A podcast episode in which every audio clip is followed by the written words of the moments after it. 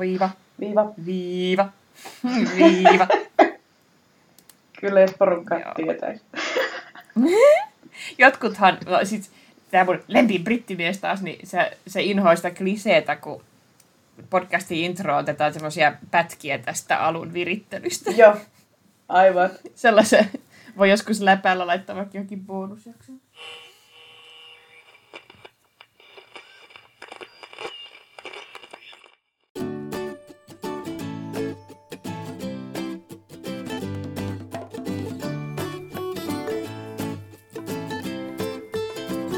Hei, minä olen Anski. Minä olen Sanna. Ja me olemme Ilmorettäjät. Tässä podcastissa katsomme Ilmaninpilöt uudestaan ja käymme sen jaksolta läpi. No, mehän ollaan nyt jo 19. jaksossa ja tässä on taas ihan hirveästi meillä asiaa tuossa.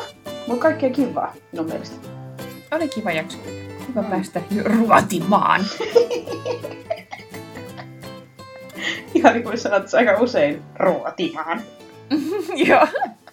Tällainen tiedän, että käytetään sanaa tosi paljon äänensävy. Kyllä. Mä oon huomannut, että mä sanon tosi usein upeaa. Mä yritän välttää tässä jaksossa sanomasta upeaa. Katsotaan, kuinka... Mä sanon tosi usein, joo. Se on tosi äännettävä. Totta, niin sanotkin muuten. Nyt kun sanoit, niin... Niinku herätti apua. Soittaa kelloja. Jep. No. Anyway, kertoisit sen, mitä tässä jaksossa tapahtuu. Joo. Mietitään vähän tätä jaksoa. Mm. Emily in Wonderland.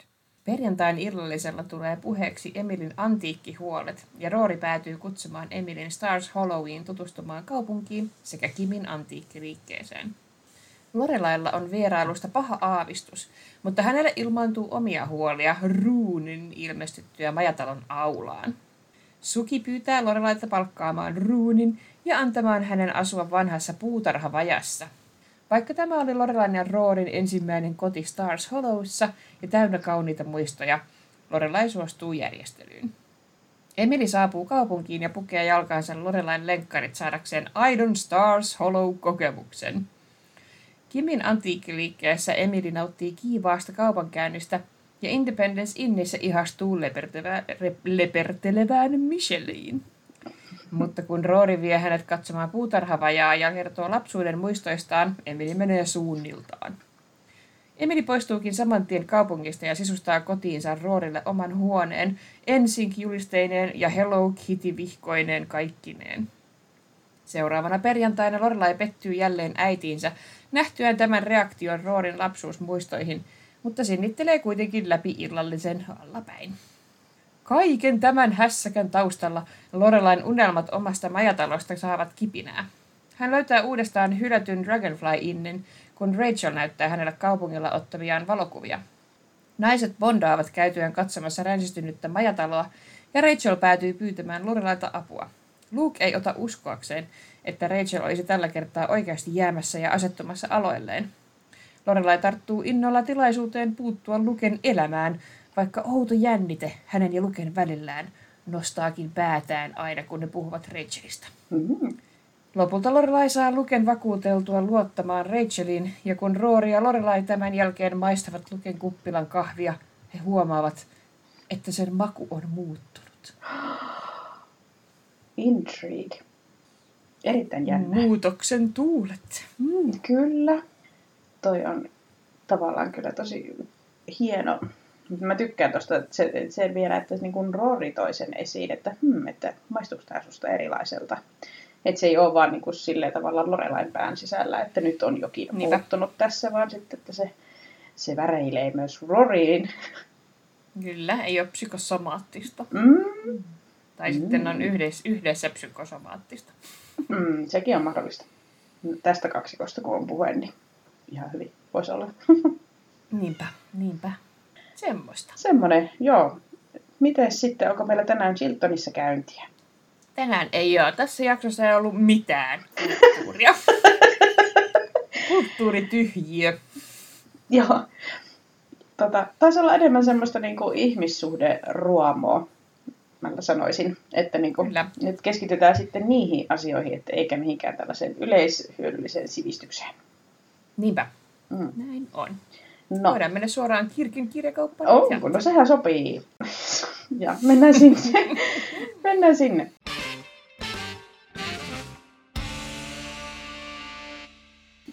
Minä aloitan heti jakson nimestä.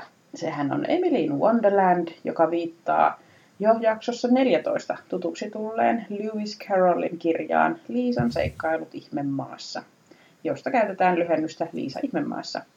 Ja kirjassa Liisa seuraa valkoista jänistä kolonsa, jonka kautta hän joutuu ihmemaahan kokemaan uskomattomia seikkailuja. Kuulijoille tutuin adaptaatiotarinasta on varmaan Disneyn vuonna 1951 tuottama animaatioelokuva. Ja tässä jakson nimessä viittaus kertoo siitä, miten Emily siis kuvaannollisesti putoaa täysin hänelle tuntemattomaan ihmeelliseen maailmaan tutustuessaan Roryn lapsuuden elinympäristöön Stars Hollowssa. Ja tämä on mun mielestä aivan nerokas nimi tälle jaksolle. On kyllä. Hyvä veto. On se kyllä aikamoinen matka, minkä Emily kokee, täytyy sanoa. Joo, ja sitten se törmää hassuihin hahmoihin. No niin, sekin vielä. Jossakin ihmemaassa. Totta, kyllä. Ehdottomasti. Mutta varmasti pisteet laitetaan kummallekin tästä. Kyllä. No sitten heti lähdetäänkin tonne perjantai-ilalliselle. Ja siellä Emily tuskailee, kun itärannikon antiikkikaupoista on loppunut hänen lempituolinsa ja sanoo syyttävänsä asiasta Peg Mosleyta.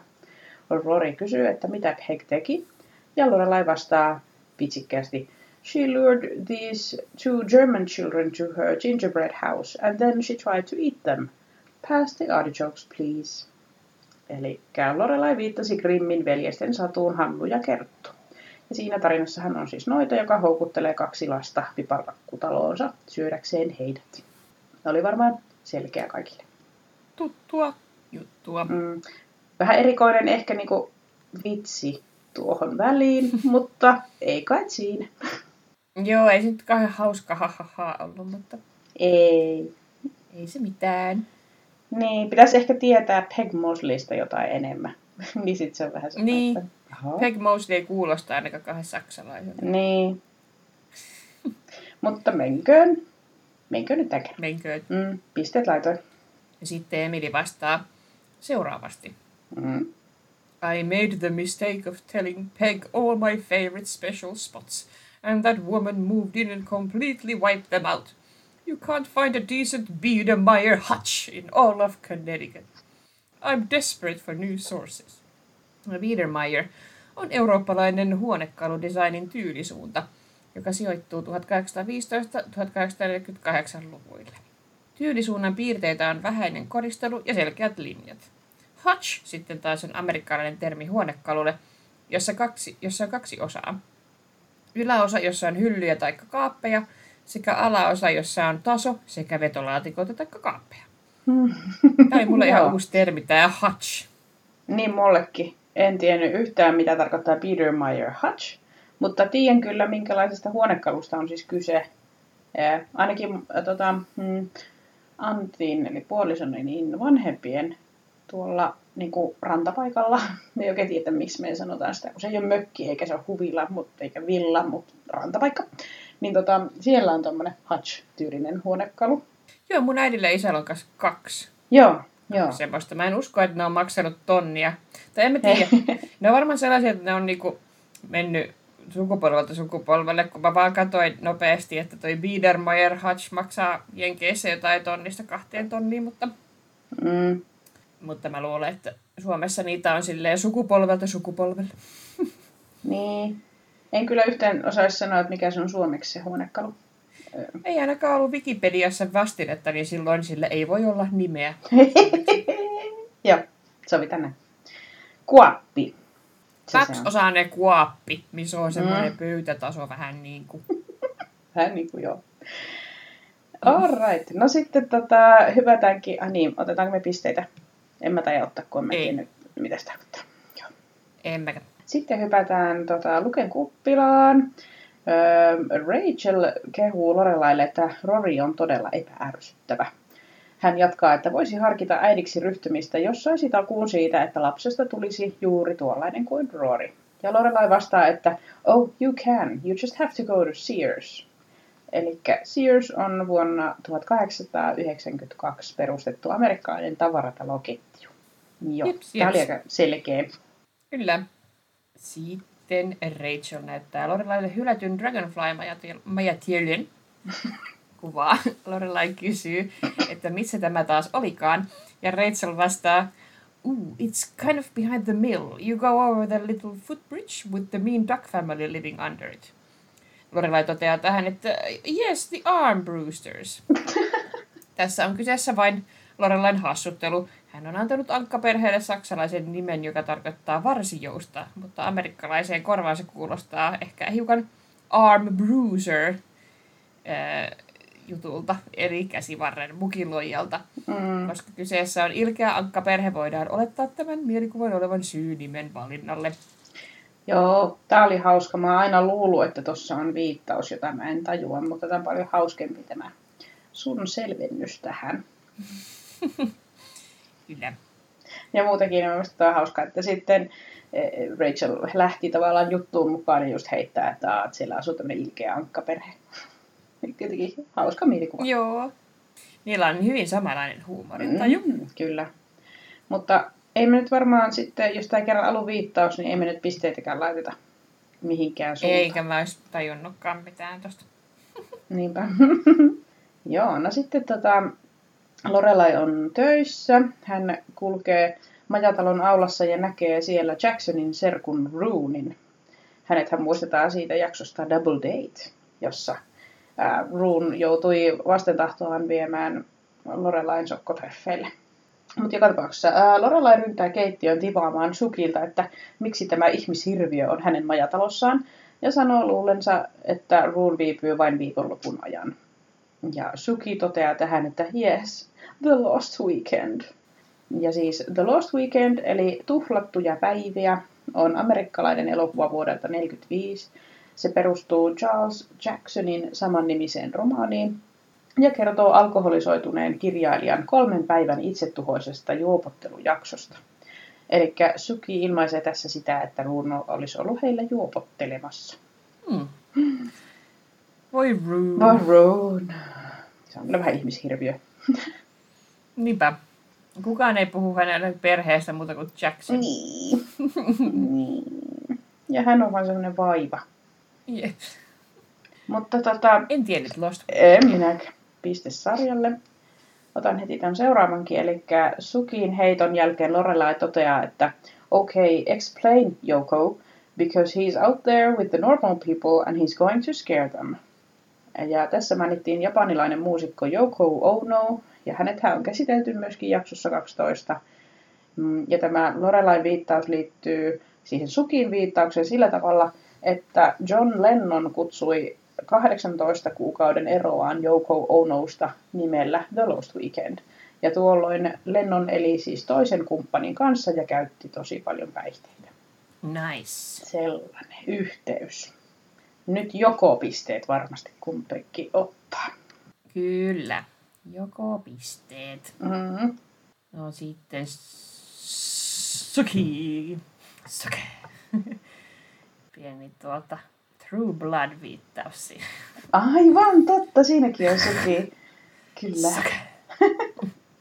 Nina tykkäsi aina imitoida Billiä sana. Soke. Okei. Kuku. Noniin, joo. Noniin, Soke kertoo, että Roon tarvitsee kipeästi apua. Toivoo Lorelain antavan hänelle työpaikan. Kun Lorelai sanoo, että ei pysty maksamaan Roonille paljon, Suki ehdottaa, että Roon voisi työskennellä majoituksesta ja ruuasta. Sukin mielestä Roon voisi asua vanhassa puutarhavajassa, johon Lorelai vastaa, the old potting shed. That's where Rory and I lived when she was a baby. It has memories and little rosebud wallpaper. I don't want Boo Radley touching my rosebud wallpaper. Ja Boo Radley on hahmokirjassa Kuin surmaisi satakielen, joka on julkaistu 1960, ja tästä on muistaakseni myös podcastissa me keskusteltu. Boo Radley on tässä mystinen erakko, joka liikkuu vain öisin, minkä takia aikuiset juoruilevat hänestä ja lapset kertovat hänestä pelottavia tarinoita. Joo, en tiennyt. Mäkään en tiennyt, että mikä se on, mutta mä oon vaan kuullut sen nimen, mutta ei lasketa. Ah, okei. Okay. Mä just mietin sanoa, että voisin kuvitella, että sä tiedät. En tiedä. En ole tuota 100 kielen surmaamista lukenut. Joo. Pitäis varmaan. Kyllä. Seuraavaksi Sanna ja Anski lukee kirjoja. Ei. Joo, no niin. Lisää bonusjaksoja. Okei, no sitten.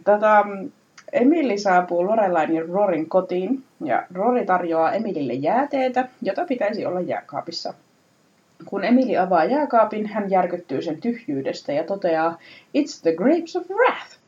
Ja grapes of wrath, eli vihan hedelmät, on John Steinbeckin vuonna 1939 ilmestynyt romaani, joka on voittanut Pulitzer-palkinnon ja johti Steinbeckin Nobelin kirjallisuuspalkintoon.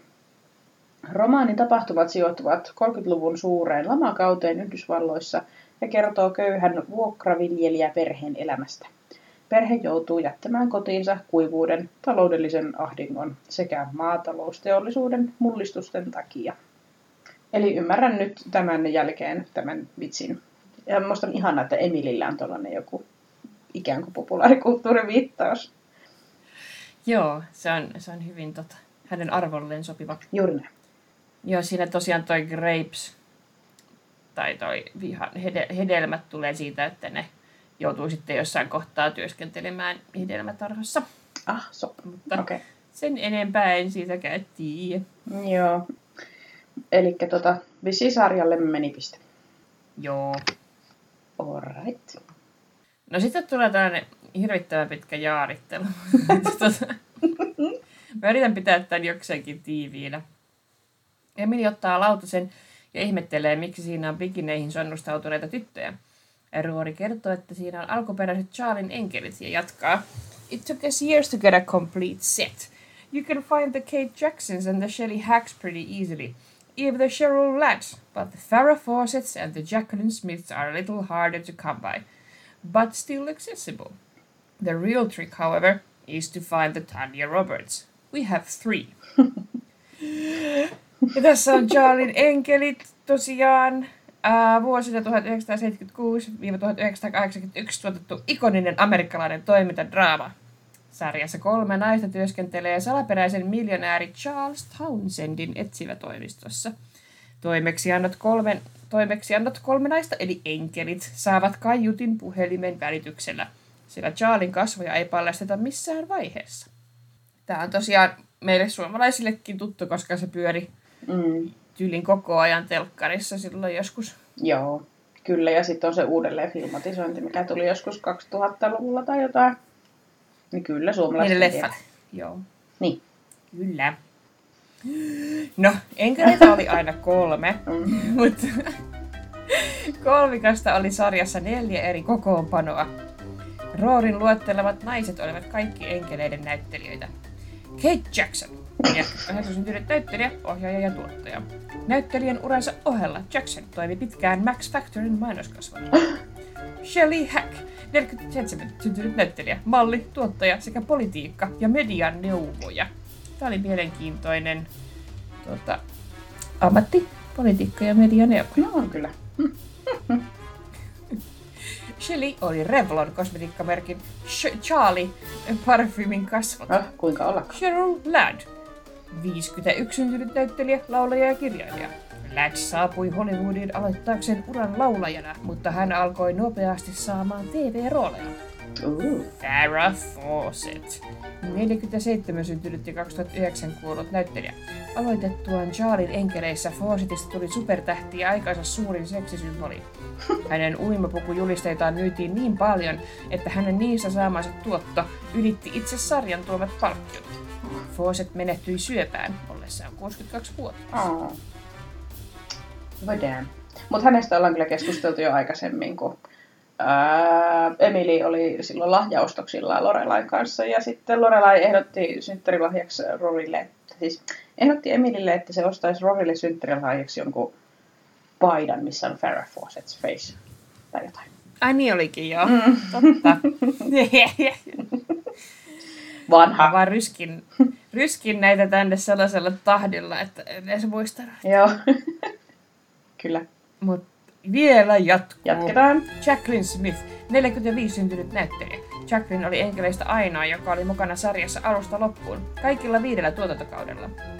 Jacqueline oli Max Factorin keulakuvana pidempään kuin kukaan muu julkisuuden henkilö. Hyvä Jacqueline! Jacqueline. Sitten vielä Tanya Roberts, 49 syntynyt ja 2021 kuollut näyttelijä. Tanya aloitti uransa New Yorkin teattereissa, mutta suuntasi pian Hollywoodiin. Charlien enkeleiden jälkeen Tanya näytteli muun muassa Bond-tyttöjä ja 70s-shown Donna Pincionin äitiä. Tanya menehtyi levinneeseen virtsatietulehdukseen viime tammikuussa.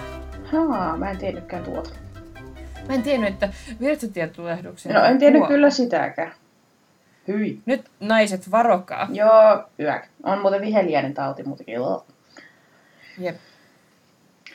Joo, mutta... No, mutta siinä oli Charlie's Angels. En tiedä nyt muuta kuin Charlien enkelit ja no oikeastaan Farrah Fawcett.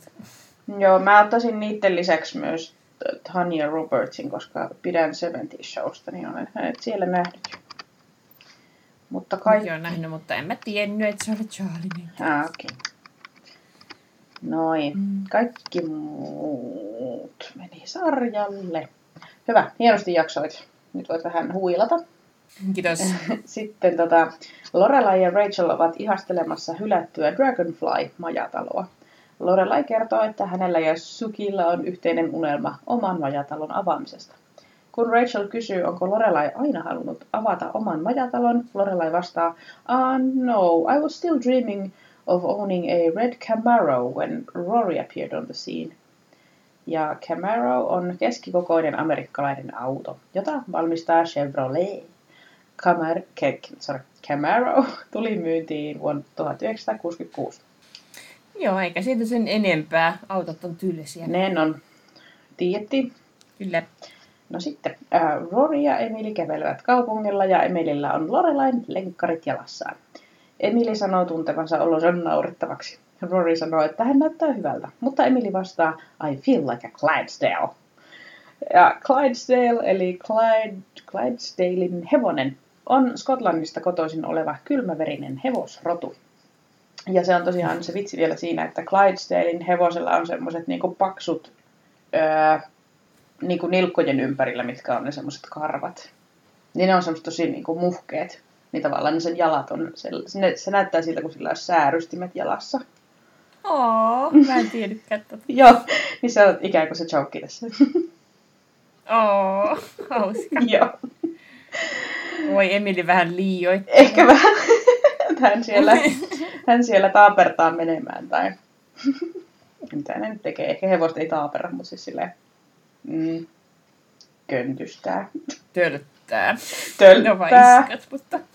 Joo. Laukkaa, ravaa. Töltti on niin hieno. Tölttää. Joo. Mitä näitä nyt? Niin niin mä otan pisteen ainakin.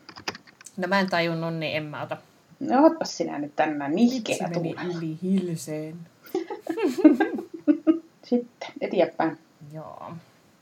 Kun Emily ja Rory ovat päässeet Kimin antiikkiliikkeeseen, Lane pyytää Rorya juttelemaan kanssaan hetken.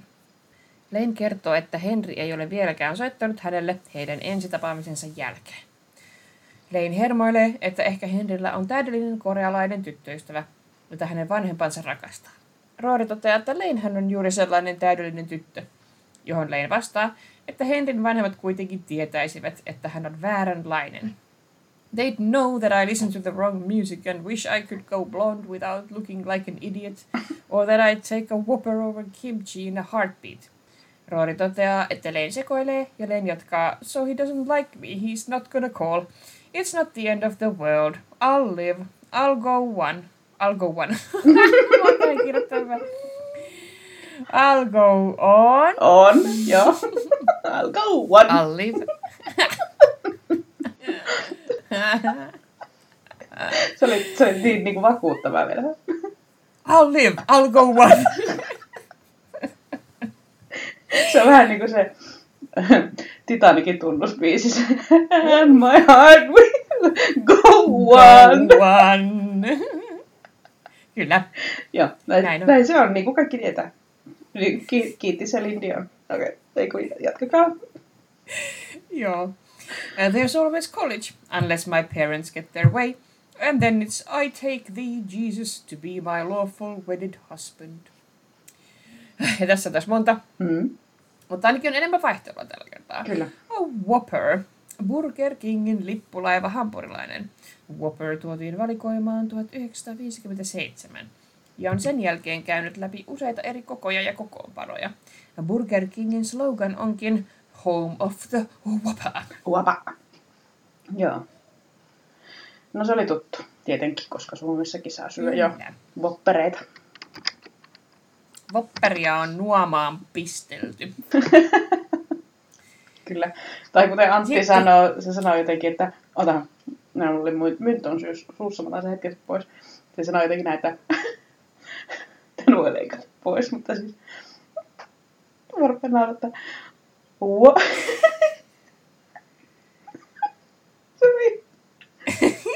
Ei leikata. Whopper.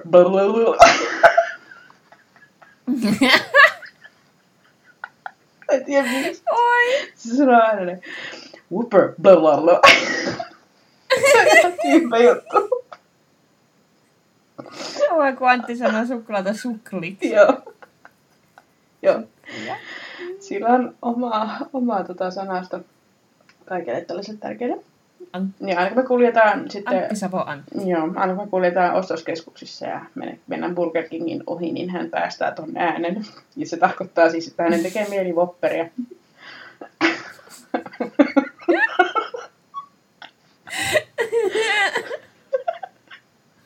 Sori. Me oltais pärjätty ilmankin tätä kohtaa. Ei pärjätä. Sori. No niin. Sori, pakko kertoa myös se, että Antilla on termi siihen, mitä vesi tekee just ennen kuin se kiehuu. Ja se on plömpöä. Kyllä. Sitä se tekee. Antti ei ole kauhean hakaa tuolla keittiössä, niin sitten hän on aivan ihan epävarma, että jos sanotaan, että kiehuuko se, niin sitten hän sanoo, että se plömpöää. Se on se hetki juuri ennen kuin se rupeaa kiehumaan. Ai. Oi, no niin. Anywho. Kimchi on Kiinan kaalista tai muista kasviksista hapatettu korealainen ruokalaji. Kimchi on punaista ja tulista, sillä sitä maustetaan erilaisilla chileillä, sipulilla, valkosipulilla, retiisillä ja inkiväärillä. Kimchi on olennainen osa korealaista identiteettiä ja se on Etelä-Korean kansallisruoka. Kimchin tekokausi Kimjang perinteineen on päässyt Unescon aineettoman kulttuuriperinnön luetteloon. Joo. Mä en tiennytkään, että on tuommoinen kimchin tekokausi Kimjang. En tiennyt minäkään.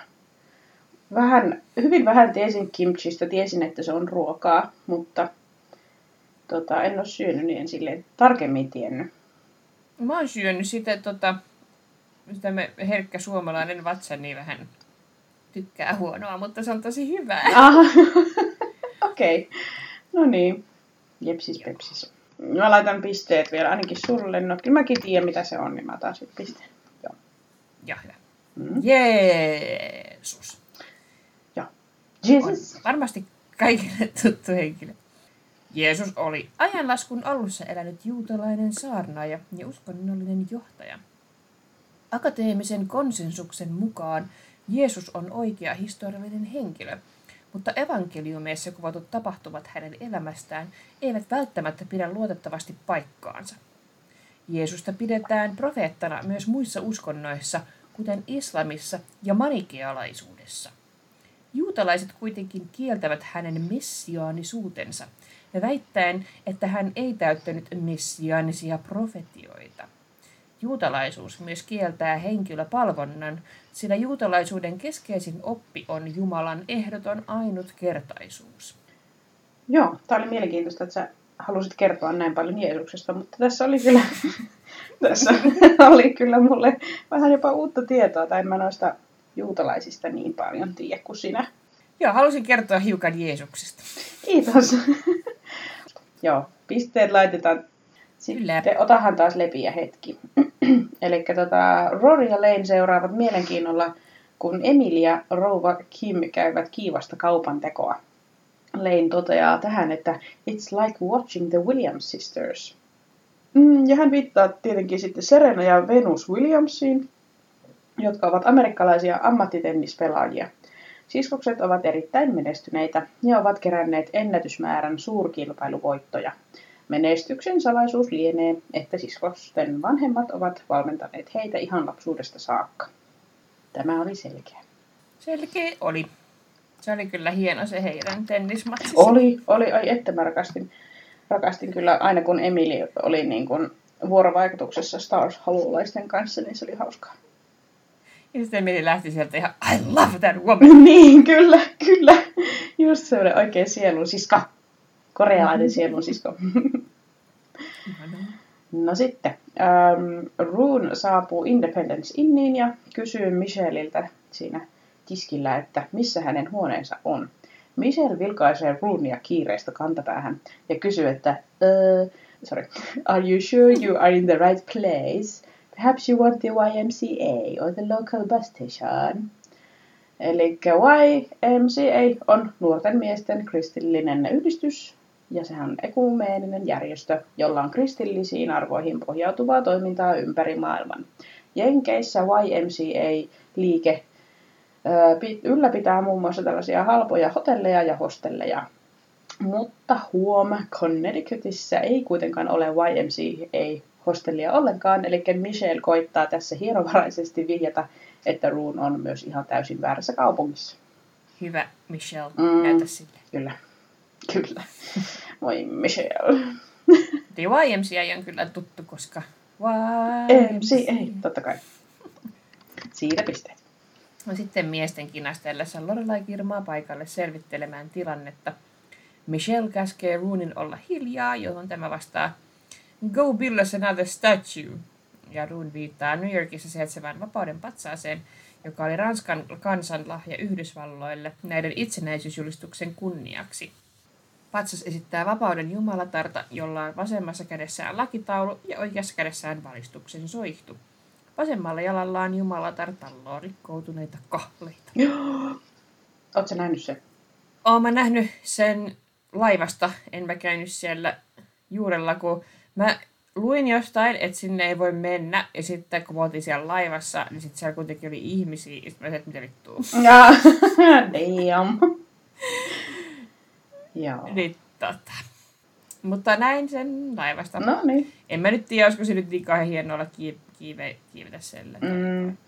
Niin, kyllä on sitä niin paljon muuta kaikkea. Aina kaikkea kerkeä jouda. Joo, tiedettiin varmaan tämä. Totta kai, pisteet laitoin. No sitten, Lorelai vie Roonin matkalaukkuineen muualle ja samaan aikaan Rory ja Emily kävelevät sisään. Rory kertoo mummolleen, että Mom's office is right back there. Oh, and you have to see the dining room. They got the chandeliers from one of Martha Washington's houses. Ja Martha Washington oli presidentti George Washingtonin vaimo ja ihan ensimmäinen nainen. Martha eli vuosina 1731-1802, joten Rorin mainitsemat kattokruunut lienevät jostain 1700-luvun lopulta. Nice. Kyllä, tämäkin oli aika silleen self-explanatory. Kyllä. Mutta en tiennyt tuosta ensimmäisestä naisesta. Niin.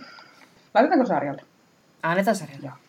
Sitten Lorelai pelmahtaa paikalle ja hämmästyy nähdessään äitinsä majatalolla.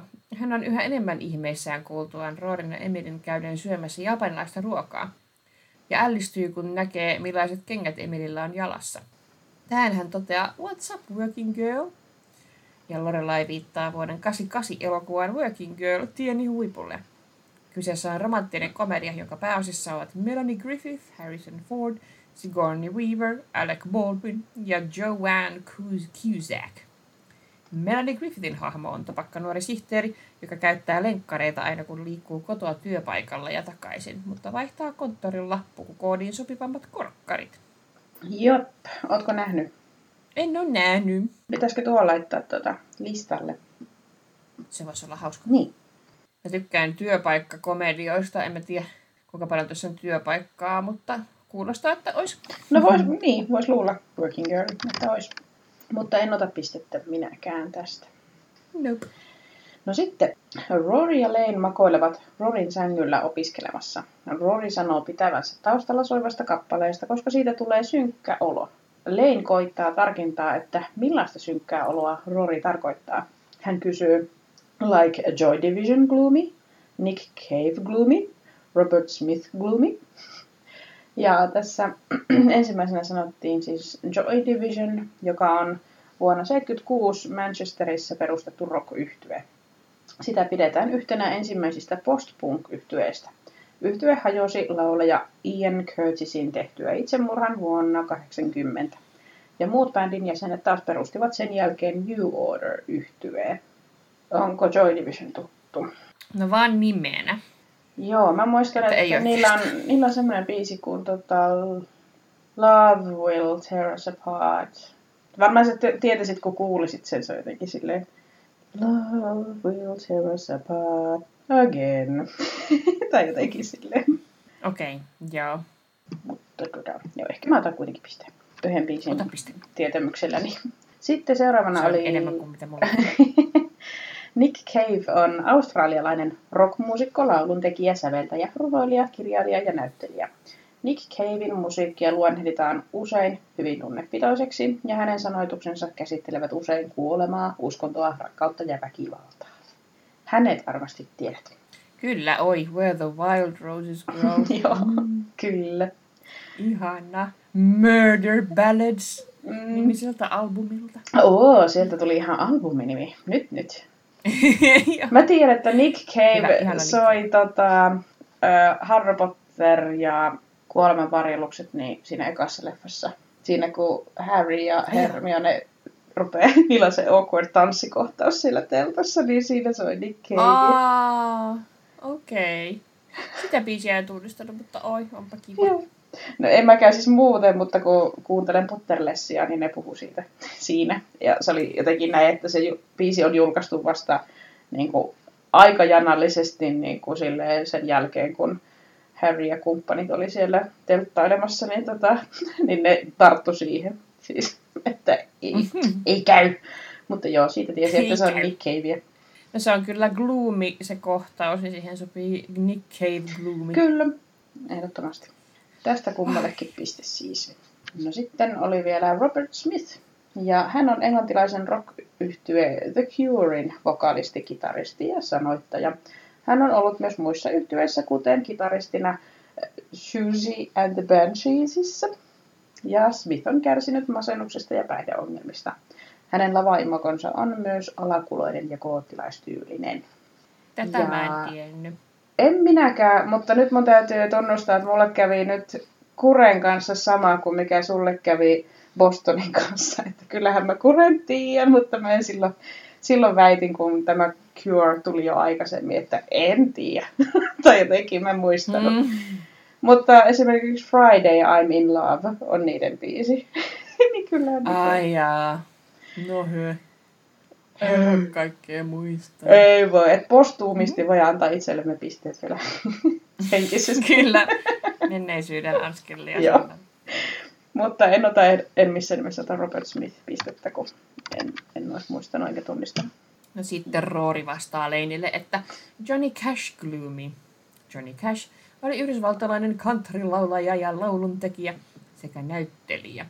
Cash oli yksi countrymusiikin merkittävimmistä hahmoista. Cash eli myrskyistä elämää ja etenkin hänen myöhäisen uransa aikana monet hänen kappaleistaan käsittelevät surua ja elämän moraalisia kysymyksiä. Tämä jakso on julkaistu vuonna 2001, eli vain vähän ennen Johnny Cashin cover-versiota kappaleesta Hurt. Joo, Hurt on varmasti erittäin monelle tuttu. Niin kuin itsellenikin varmaan tutuin näistä Johnny Cashin vedoista. Joo, kyllä mä Johnny Cashin tiedän. Kyllä. Siitä pisteet. Joo, vieläkin jatketaan tätä musiikkitykitystä, kun Lane on paikalla, niin silloin ei mitään muuta voi ollakaan. Eli Lane tarkentaa taas, että so kind of like a San Quentini, it's a long road home and my horse just got shot, but I've still got my girl by my side. Gloomy. Ja San Quentin on Kaliforniassa sijaitseva vankila, jossa Johnny Cash on esiintynyt ja esittänyt siellä myös vankilan nimeä kantavan laulun. Ja sitten nämä muut asiat, mitä Lane tuossa luetteli, niin ne on ilmeisesti vain niinku tällaisia niinku, surullisten country-biisien tällaisia niinku tunnusmerkkejä. Joo, ihana kielikuvan maalaa. Niin, kyllä. Hyvin pitkä addiktiivi. Et sellainen gloomi. En tiennyt San Quentinia. Emmekä. Ja sitten Rory toteaa, että Lane osui aivan oikeaan. Lane toteaa tähän, että I'm deep in a Charlie Parker gloomy. Charlie Parker oli yhdysvaltalainen jazz-muusikko, jonka elämä oli myös koettelemuksia täynnä. Hän löi menestyksekästä uraa 40-luvulla, mutta menestyksen mukana tulleet päihdeongelmat johtivat itsetuhoiseen käytökseen ja riistäytyivät lopulta käsistä niin, että hän kuoli sairaskohtaukseen 34-vuotiaana. Häntä en tuntenut yhtään. Ei mitään jazz. ei valitettavasti. No, jazz on vähän tylsää. Niin, se on vähän silleen, se kaikki kuulostaa samalta tällaiselle, joka ei siitä oikein välitä. Jep. No sit Lane pitää pitkän monologin aiheesta, miksi minun ei kannata soittaa ihastukselleni, koska sitten vanhempani rakastuvat häneen ja sen myötä hän muuttuu vastenmieliseksi. Ja tangenttinsa päätteeksi Lane huokaa, now I'm a Lou Reed gloomy. Ja Lou Reed oli yhdysvaltalainen muusikko, lauluntekijä, runoilija ja kuvataiteilija, joka tunnetaan parhaiten The Velvet Undergroundin jäsenenä. Jaksossa 12 Lane mainitsikin, että kyseinen bändi on yksi hänen lemppareistaan. Lou Reedin laulutyyli on alakuloinen ja monet hänen lauluistaan käsittelevät myöskin surua, kauhua ja pelkoa. Nimi on tuttu. Mulle ei. Eikö? Okei. Okay. Ei. No voihan nyt. Me taidaan hävitä. Tämä nyt näyttää pahasti siltä, kun sinä oot niin kiltti tai jotain. Et sinä yleensä. Kun en minä mitään tiedä. No seuraavat sinä tiedät. No joo.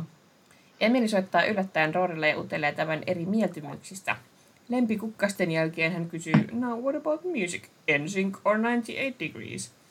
Vanhemmat poikabändit on käsitelty aiemmissa jaksoissa. Joo, en laittanut enää mitään uutta tietoa. Sitten Rory ei osaa vastata tähän, mutta Emily ehdottaa vielä yhtä bändiä, eli Backside Boys. Kuulostaa tuhmalta, jonka Rory tunnistaa Backstreet Boysiksi. Backstreet Boys on tietenkin vuonna 1993 perustettu jenkkiläinen poikabendi. Joo, se on varmasti ihan joka ikiselle suomalaiselle tuttu. Backstreet's back! All right.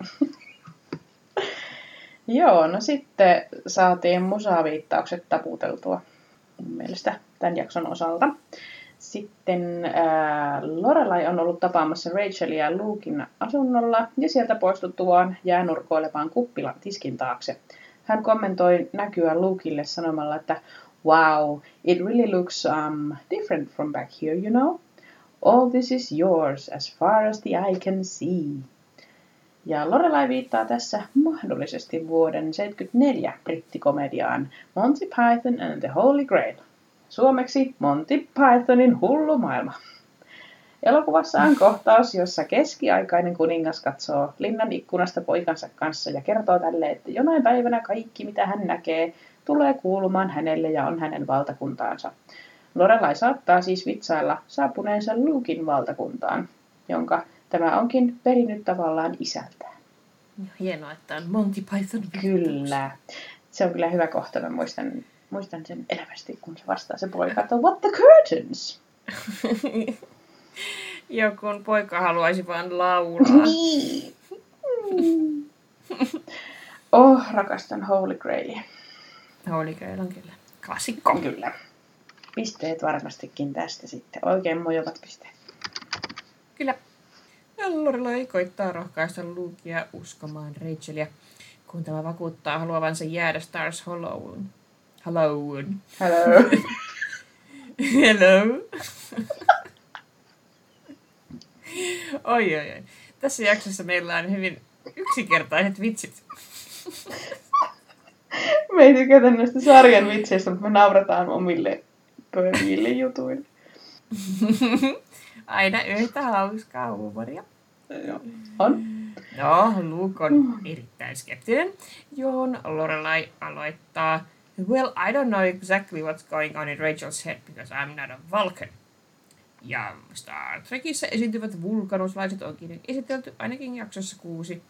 Vulkanuslaisilla on telepaattisia kykyjä, eli Lorelain vitsi on siinä, että hän ei osaa lukea Rachelin ajatuksia, kun ei ole vulkanuslainen. Nonni, näin on. Se oli varmaan selkeä. Joo, eipä sitten enempää. Mä oon paasannut jo Star Trek-paasannut aikaisemmin. Joo, siitä on kuultu. Mutta saat aina paasata vähän lisää, jos tekee mieltä. No tällä hetkellä katson Deep Space Ninea, että tiedoksi vaan kaikille. Ah, okei. Okay. Mä jään oottaa, kun toi oli mun kirjoittama toi juttu, niin mä ajattelin, että onko Anskilla tähän jotain annettavaa. No itse asiassa Kirk ja Spock ja blöpiti blö, niin eivät blö, ja näin, että blö, että tässä oli virhe. Mutta ei tullut. Ei nyt tällä kertaa mennä. Sillä okay. Meillä on kyllä kauhean vähän banteria ollut tässä, mutta ei se mitään. No niinpä. Säästellään loppuun. Niinpä. Okei. Okay. No niin, Lorelai vakuuttelee edelleen, että Rachel on tällä kertaa tosissaan. Kun Luke kysyy, mistä Lorelai muka tietää, Lorelai vastaa, her nose didn't grow. Ja tässä viitataan tietystikin Pinokkioon, joka on italialaisen Carlo Collodin kirjoittama saturomaani. Sen alkupuoli julkaistiin sarjamuodossa vuosina 1881-1883, ja koko kirja ilmestyi helmikuussa 1883. Kirja kertoo eläväksi muuttuvan Pinokkio-puunuken ja hänen isänsä köyhän nukentekijä Geppetton seikkailuista. Pinokkion nenä on yleensä lyhyt, mutta se pitenee, jos hänellä on stressiä tai jos hän valehtelee. Kirja kuuluu nykyään lasten kirjallisuuden klassikoihin ja on maailman historian eniten painettuja tarinoita. Kirjan pohjalta on tehty useita muita teoksia, muun muassa Disneyn animaatioelokuva Pinokkio, joka ilmestyi vuonna 1940. Serious Anski, aina kun kertoo näitä faktoja. Joo. Pinokkio oli tuttu. Oli tuttu. No, seuraava ei varsinaisesti ole mikään viittaus, mikä siinä sanottiin tai mikä tarvitsisi tajuta, mutta laitoin sen silti tänne. Eli myöhemmin Rory ja Lorelai menevät katsomaan elokuvaa Black, White and Red Movie Theateriin, jossa Lorelai näkee myös Luken ja Rachelin yhdessä. Illan elokuvana on vuoden 1958 Skifi-elokuvaa Queen of Outer Space. Ja laitoin tähän siksi, että huomasitteko, että elokuvan päätähtenä on unkarilainen Zaza Gabor, josta me kerrottiin jo ihan ensimmäisessä jaksossa.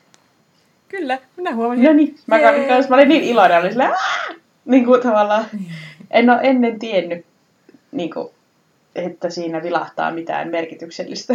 Mutta nyt tämän meidän podcast-matkan myötä tiedän, kuka on Zaza Gabor. Joo, ja just silleen, edellisen kerran, kun oltiin tuolla leffateatterissa, niin siinä oli se Attack of the 50-Foot Woman. Niin kannattaa selkeästi vastaisuudessakin katsoa, että sinne vilahtaa, kun se kertoo aina jotain jostain. Kyllä, kyllä. Näinpä. Mutta joo, toki tuo leffa itsessään ei ole tuttu, että voidaan antaa vaikka sarjalle tästä piste. Joo, anna mennä. Jep. No sitten, Rory on kertonut Lorelaille, että Emily kyseli häneltä muun muassa tämän musiikkimausta. Lorelai on ihmeissään ja kertoo, I sat her down to listen to a Prince song once, and she looked like she was having a stroke. Elikkä Prince Rogers Nelson oli yhdysvaltalainen laulaja, lauluntekijä ja multi-instrumentalisti. Princein musiikissa yhdistyivät funk, pop-rock, soul ja jazz.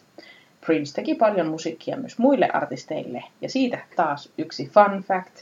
Eli Prince on kirjoittanut myös The Banglesin kappaleen Manic Monday, ja hän on tehnyt sen salanimellä Christopher. Aika hauskoja juttuja.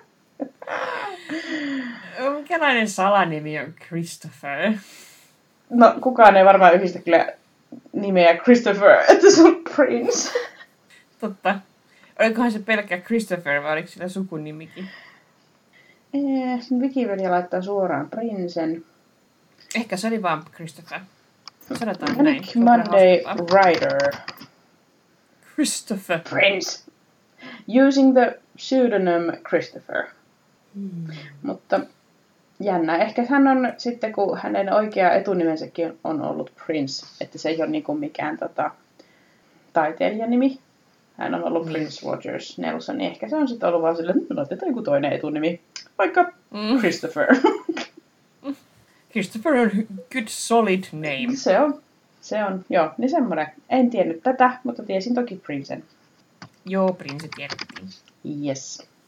Hauska fun fact kyllä. Joo, arvasin, että pidät. Sitten Lorelai ja Rory näkevät Luken ja Rachelin kuhertelevan elokuvateatterin eturivissä. Lorelai varmistaa Rorelta, että hän teki oikein puuttuessaan Luken ja Rachelin suhteeseen. So if Rachel turns out to be an evil fembot and murders Luke in his sleep, I'm not responsible, am I? Ja Lorelai viittaa todennäköisesti vuoden 1997 komediaan Austin Powers, International Man of Mystery. Eli Austin Powers, kumma jätkä.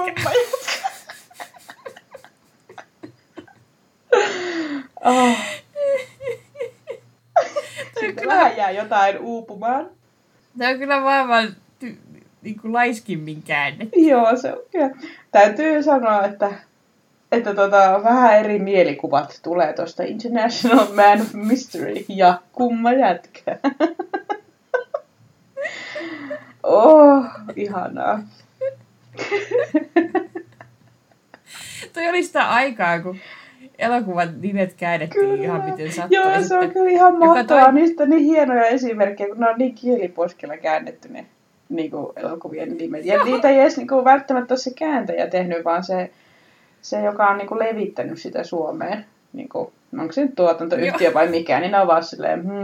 Mistä sitä kertoo? No, tää on vähän kumma jätkä, tää Austin Powers. Hei, laitetaan Austin Powers kumma jätkä. Ne ei ole silleen, siinä ei ole ollut se kääntäjä tekemässä sitä nimenkäännöstä. Useinkaan. Siis, en voi varmaan niinku kaikkien elokuvien puolesta puhua, mutta näin mä väittäisin. Joo, kun sitten oli hirveästi näitä, kun ensin tuli toi Airplane, mikä käännettiin Hei, me lennetään. Se oli ihan ok käännös. Mutta sitten, sitten kaikki elokuvat oli sen jälkeen hei me sitä ja hei me tätä. Joo, hei kuka puhuu nyt. Sitten oli Kultsikutistin kakarat. Mutta se taisi olla kyllä ihan, että Honey, I Shrunk the Kids tai jotain vasta. Se oli ihan fine. Kyllä. Mutta joo, se oli hienoa aikaa. Se oli upeaa aikaa, joo. Haluatko jatkaa tästä vielä? Tästä viittauksesta, siis. Joo. Elokuvassa on siis hullu tiedemies, joka käyttää vihollisiaan vastaan muun muassa kauniita naisbotteja, joilla on hopeanhohtoiset asut ja aseita rintojen tilalla. Austin Powers fembotit on otettu suoraan vuoden 1965 komediasta Dr. Goldfoot and the Bikini Machine, joskin niiden oli tarkoitus ainoastaan vietellä ja ryöstää varakkaita miehiä. Joo. Kyllä itse yhdistin tuon Lorelain vitsin heti Austin Powersiin, mutta en tiedä toki tuosta vanhasta leffasta mitään. En mäkään. Minähän olen itse ollut kauhea Austin Powers-fani ja katsoin niitä elokuvia 1000 kertaa. Mm-hmm. Ja mä olen nyt oikeasti edelleen ihastunut Mike Myersiin ja silloin monet mun miespuoliset kaverit, joita oli hyvin vähän, ne oli silleen, että mitä vittua? ne ei ihan ymmärtänyt. Ei ihan auennut. Joo. Jännä. Mike Myers on vaan hirveä symppis. Niin, mutta sä oot voinut katsoa samaa leffaa, että hän on varmaan Lizzie Hurleytä kuolannut siinä vieressä. Että sä oot sitten saanut kuolata Mike Myersia ihan rauhassa. Joo, kyllä mä tiedän, ymmärrän kyllä, että Maikin hahmon ei ole tarkoitus olla seksikäs, mutta... Jokin siinä vaan vetoaa. Mutta siis, Joo, ja siis edelleen Wayne's World, jonka parissa kasvoin. Niin aivan. Siinähän no, Mike Myers on nuorena, ja siitä asti minä olen häntä kovin rakastanut, joten se on ehkä enemmän hänen syvin persoonansa kuin tämä Austin Powersin ulkomuoto. Joo, ihan varmasti. Mutta eli Fembotista varmasti kumpikin ottaa pisteen. Kyllä. No sitten. Seuraavalla perjantai-illallisella Lorelai ja Rory kokevat melkoisen yllätyksen nähdessään Emilyn sisustaman huoneen, joka on tarkoitettu ainoastaan Roryn käyttöön. Rorin lähdettyä huoneesta Lorelai jää vielä kahden äitinsä kanssa ja huomioi eri asioita, joita tämä on hankkinut Roria varten. Ensiksi hän sanoo, "You bought her Cosmo Girl." Ja Cosmo Girl on teinitytöille suunnattu, tai oli teinitytöille suunnattu Cosmopolitanin spin-off-lehti, jota julkaistiin vuosien 1999-2008 välillä. Ja joo, varmaan piste, kun ton... Piste. Yes, tajuaa. No tämän jälkeen Lorelai toteaa, "You bought boy band posters and Hello Kitty notepads."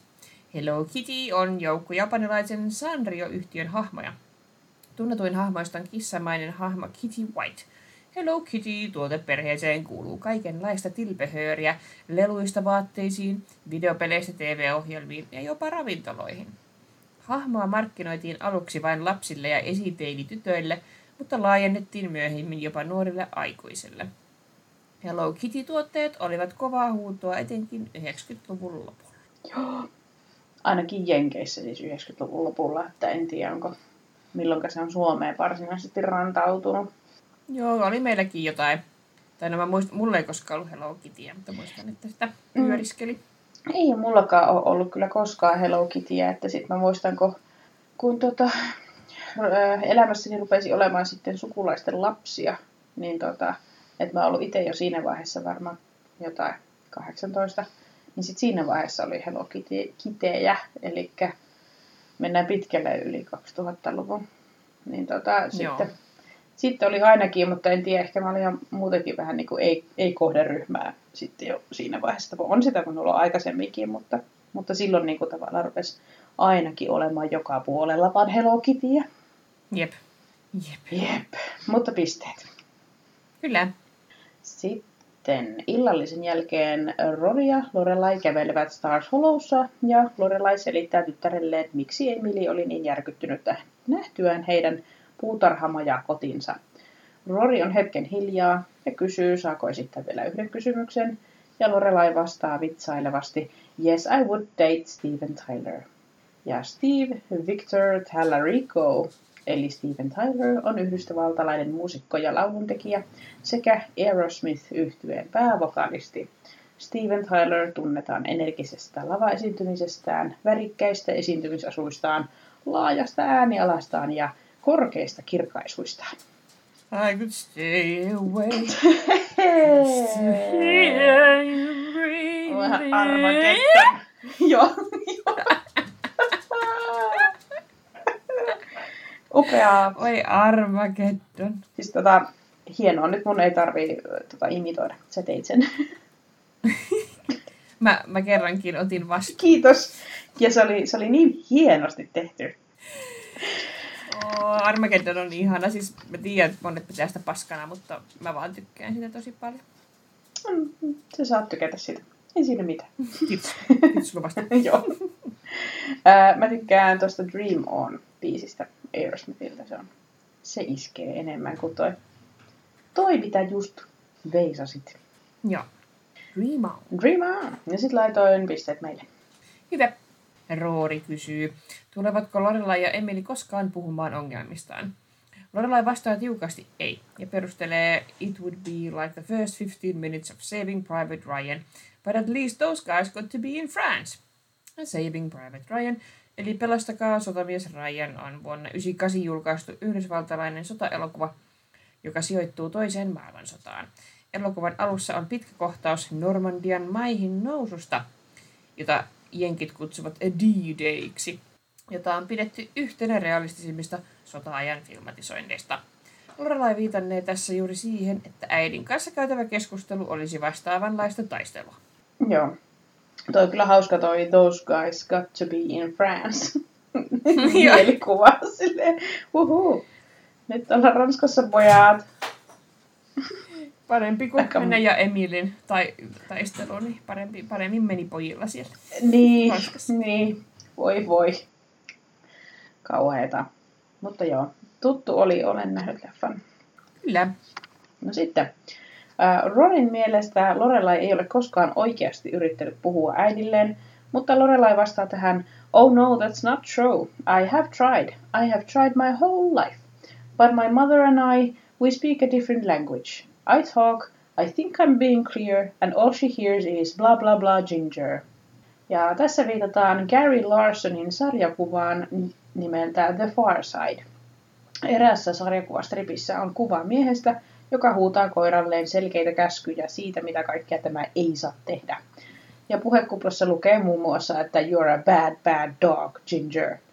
Ja sitten viereisessä kuvassa näytetään taas se, mitä koira tästä huudosta kuulee, ja se on bla bla bla Ginger. Tää oli hyvä vitsi. En ole ikinä tajunnut. En mäkään, mutta oli kyllä hyvä. Tää oli hyvä. Kerrankin. No, kerrankin tämän jakson aikana. Joo, hyvä Lorelai. Saat nyt anteeksi Hannu ja Kerttu vitsin, joka oli vähän blää. Tää oli tämmönen hyvä. Bla bla bla Ginger. Kyllä, ehdottomasti. Voi Ginger. Niin. Huu. Nyt päästiin loppuun asti. Vihdoin viimein. Tässä on yli tunti mennyt. Elikkä meille tästä kyllä, jaksosta... aika normaalissa aikataulussa olla. No, loppujen lopuksi, kyllä. Oli niin paljon kuitenkin niin kuin silleen, tuttuja viittauksia, mihin ei tarvinnut perehtyä uudestaan pohjamutien myöten, paitsi Jeesus. Mutta Jeesus. That's on you. Tässä jaksossa oli tosiaan 46 viittausta, ja se taitaa olla nyt ehkä ennätysmäärä.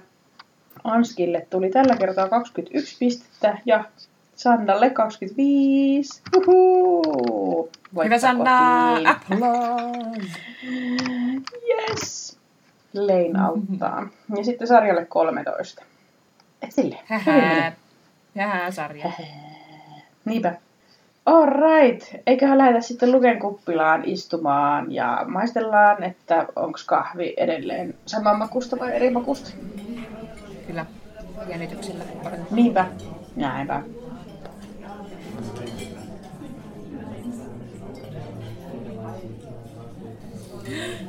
Joo, musta oli niin hauska se lukija Lorelain keskustelu, miten Lorelai ja Rachel on mukaan niin kovin erilaisia, tai siis koska Luke meni niin kiusalliseksi, että se ei keksinyt mitään muuta sanottavaa, kuin että kun te oottekin niin kauhean erilaisia. Mutta mun silmään ne on niinku hyvin samanlaisia. Joo, todellakin. Niillä on tosi samanlainen huumori. Toki niinku toi Rachel on niinku enemmän semmoinen maailman matkaaja, että Lorelai selkeästi on kuitenkin ehkä enemmän semmoinen, että haluaa nyt asettua. Tai on halunnut asettua jo pitkän aikaa ja se nauttii siitä pikkukaupunkimeiningistä. Ja... vaikka tavallaan tuli ehkä pakosta Lorelaille se aloilleen asettuminen, kun tuli raskaaksi, mutta hän kyllä aidosti tykkää olla siellä. Kyllä. Et ei sitä oikeastaan koskaan ole niinku semmoinen vipa välittynyt. Tai kyllä niinku tulevaisuudessa tullaan puhumaan siitä, että veisikö sitä niinku uudet kokemukset ja uudet tuulet niinku maailmalle, mutta kyllä se kuitenkin on aika semmoinen, että kun se johonkin asettuu, niin se sitten nauttii olostaan siellä. Ja Rachel taas on sitten just semmoinen rämäpääseikkailija. Et siinä mielessä erilaisia. Mutta kyllä on hyvin paljon samaa, just se samanlainen huumori, ja siis ne näyttääkin melkein samalta. Niin. Niinpä. Voi Luke, you have a type. Niin, todellakin. Se on myös niin hyvä se, kun Lorelai vähän tiesi, mistä on kyse, ja sitten se että Rachel on niin super great, ja sitten Lorelai on erilainen in a not great way. Niin, joo. Kiusoittelisi. Kyllä. Mutta joo, just kun sanoit, että Luke, you have a type, niin se on just vähän semmoinen niin varmaan naiset, joita hän ei voi saada, tai joita on vaikea saada, tai jotenkin joku semmoinen tyyppi. Sitten hän yrmyilee vaan tiskin takana. Niin. Joo, mun mielestä oli ihana, kun Lorelai antaa siinä niin kuin Lukelle mahdollisuuden kertoa, että hän ei haluaisi Rachelin jäävän kaupunkiin siksi, että tällä voisi olla tunteita Lorelaita kohtaan. Että selkeästi niin kuin Lorelai heittää sen niin kuin, ikään kuin sen täkyn siihen, että tarttuuko se siihen. Ja musta tuntuu, että Lukekin tajuaa, että siinä se tilaisuus nyt olisi, mutta sitten se vaan sanoo, että ei. Ei ole mitään syytä, niin tilanne niin kuin jää sitten siihen. Mutta se on jotenkin semmoinen ihana kohtaus. Tosi jännä, semmoinen kihelmöivä kohtaus. Niinpä. Taas kokeillaan kepillejäät. Mm. Niin, ja se on kyllä jännä, että mikä siinä on, että niin kuin Lorelai kuitenkin niin kuin, tosiaan vähän niin kuin puskee Lukea niin kuin Rachelin suuntaan. Vai onko hän sitten niin kovasti ystävystynyt Rachelin kanssa? Vai eikö hän sitten oikeasti halua kuvitellakaan Luken kanssa mitään, mutta tavallaan ne hänen motiivit on aika erikoiset. Niin kuin, mikä siinä niin on. Ehkä hän sitten vaan jotenkin ei ole yhtään varma asiasta, niin ehkä niin se on sitten helppo ratkaisu hänelle työntää. Niin ehkä siinä joo. Ja toisaalta kyllähän se on sitten viime jaksossa vai missä se aloitti Maxin kanssa sen, että ne rupeaa soittelemaan ja juttelemaan. Et eihän tässä jaksossa nähty mitään siitä, mutta ehkä sekin on meneillään vähän niin kuin, että hän vielä sit Maxin kanssa haluaisi viritellä jotain. Tai että pitää Lukea kuitenkin vähän kauempana. On jo, kyllä heillä oli tosi steamy times. Kyllä. Siellä. Maxin kotona. Joo. Mulla oli tällainen nopea huomio täällä vaan. Tulkki tulkkaa japaniksi myös Lorelain naurahdukset. Joo. Muutenkin mieli repiä hiukset päästä, kun oli se simultaanitulkkauskohtaus. Eihän tulkki... Ei simultaanitulkkaa... Simultaanitulkki ei tulkkaa koskaan sen puhujan päälle silleen, että se puhuja ei kuule omaa ääntään. Kun Lorelai joutuu selkeästi korottaa omaa ääntä silleen, niin kuin, että se kuuli, mitä se itse sanoo, ja niin kuin keskittymään siihen, että ei se ole, ei. Että sitten se olisi niin kuin oikeasti tehty niin, että se on konsekutiivitulkkausta, eli puhujat puhuu vuoroperään, ensin se Lorelai ja sitten tulkki, tai sitten simultaanitulkkausta tehdään niin, että kuulijoilla on tyyliin kuulokkeet, tai jotenkin, että se on niin kuin kauempana, mutta ei se voi häiritä sitä sen puhujan puhetta. Ei. Ne ei voi päällekkäin kaikki äänet tulla. Ei voi. Mutta siis joo, sinänsä hauska kohtaus kyllä joo, mutta minä olin ihan silleen, ei. Hyvä, että kerroit tämän, koska se kuulosti hirveän kamalalta ja kaoottiselta. Se oli ahdistavaa, se oli niin ahdistavaa. No. Ja sitten mä luulin, että kun Lorelai niinku sai semmoisen pienen silleen, huokaisi sen jälkeen. Mä luulen, että se oli niinku huokasi sen tulkkaustilanteen jälkeen, mutta se olikin vaan kun Roon istui siinä sohvalla. Niin aivan. Totta. Eli Lorelai se oli ihan fine, että sekava tilanne. Joo. Niin, ehkä se annettiin ymmärtää, että tää on Lorelaille niinku arkipäivää, että tulkit vaan tulee huutamaan hänen puheen päälle. Ei sitä tehdä niin. Lorelai on niin kosmopoliitti jetsetteri, että tällä tavalla hän elelee joka päivä. Niin, joo, kyllä. Mutta se siitä minun tangentista. Joo. Sä voit jatkaa. Aivan. Sitten mä sanoinkin tuossa jo aikaisemmin sitä, että mä rakastan, kun Emily tapaa näitä muita Stars-hallowlaisia. Eli ihana kohtaus Emily versus Mrs. Kim. Ja sitten toisaalta, kun Emily kohtaa Michelin. Ja hauska yksityiskohta, etenkin tuossa jälkimmäisessä on se, että kun Emily ja Michelle tapaa, niin Emily kehuu rakastavansa Pariisia, koska he käyvät siellä Richardin kanssa joka kevät. Sanoin sen siis ranskaksi siinä. Mutta jossain jaksossa eikö me vasta käsitelty se, että he voivat mennä Eurooppaan vaan syksyllä, kun ne hoki vaan sitä, että in the fall. We go to Europe in the fall. Se oli just se Lewis Carroll, mistä tässäkin jaksossa puhuttiin. Niin olikin aivan, totta. Sama yhtymäkohta. Joo, kyllä. Nyt on plot hole. Tämä on nyt plot hole. Elikkä, että sarja niin kun, tavallaan väittää omaa logiikkaansa vastaan. Joo, ja näitähän on miljoona. Mutta nämä on näitä yksittäisiä, mitä me huomataan aina. Kyllä. Ja nyt itse asiassa tässä tuli myös selväksi se, kun me mietittiin sunkaan jossain jaksossa, ihan varhaisissa jaksoissa, että mistähän se Michelle on kotoisin ja kun Yannick Truesdale on kanadalainen, että onko se Michellekin Kanadasta, ja sitten meidän joku ihana kuulija laittoi Instassa viestiä, että hei, etteikö te tajunnut, että se on Pariisista, ja se sanoo sen tässä. Mutta se meni meiltä ohi, mutta nyt se ainakin tuli uudestaan selväksi. Tosiaan, että Pariisista on. On kyllä tosi kliseistä, että on ranskalainen ja on Pariisista, mutta fair enough. Ihana ilme, joo, kyllä. Samaa mieltä. Mistään muuta ei voi olla. Kuulija oli ihana kyllä, kun kertoi meille tämän. Kyllä. Mutta joo, toi on totta. Aina kun mä oon ulkomailla missä tahansa ja joku kysyy, että mistä sä oot kotoisin ja mä sanon Suomesta, niin ne on silleen, Helsinki, jos ne osaa sanoa sitäkään.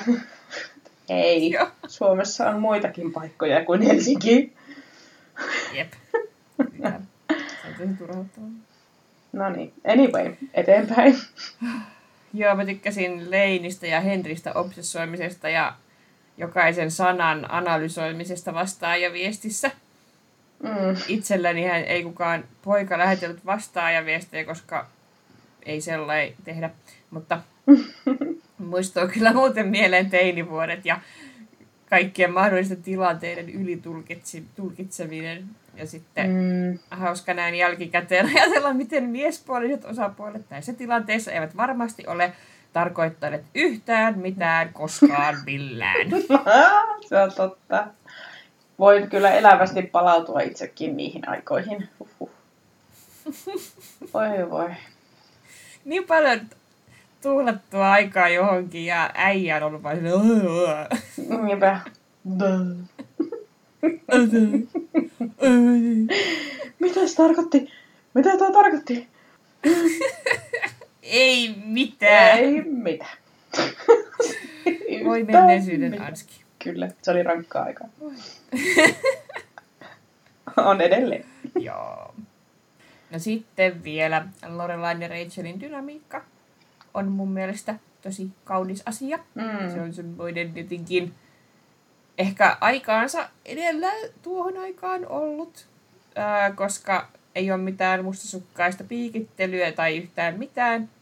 Edes niin kuin Lorelai ei edes Roorille sano mitään ja Rachel ei tunnu olevan millään tavalla kiusaantunut Lorelaista.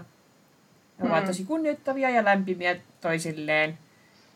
Ja nainen on naiselle susi. No ei Gilmoren tytöissä. No ei. Ei ehkä korkeata Chiltonissa. Aina silloin tällöin jotkut naiset on toisilleen susia, mutta ei kyllä aikuiset naiset. Niin, ja Chiltonissakin on ehkä se akateeminen kilpailu kuitenkin kanssa siinä. Vaikka on siellä sitä poikadraamaa, mutta... niin, kyllä. Mutta joo. Se on kyllä kiva. Se on kyllä hyvin muotoilit. Joo, tykkään siitä.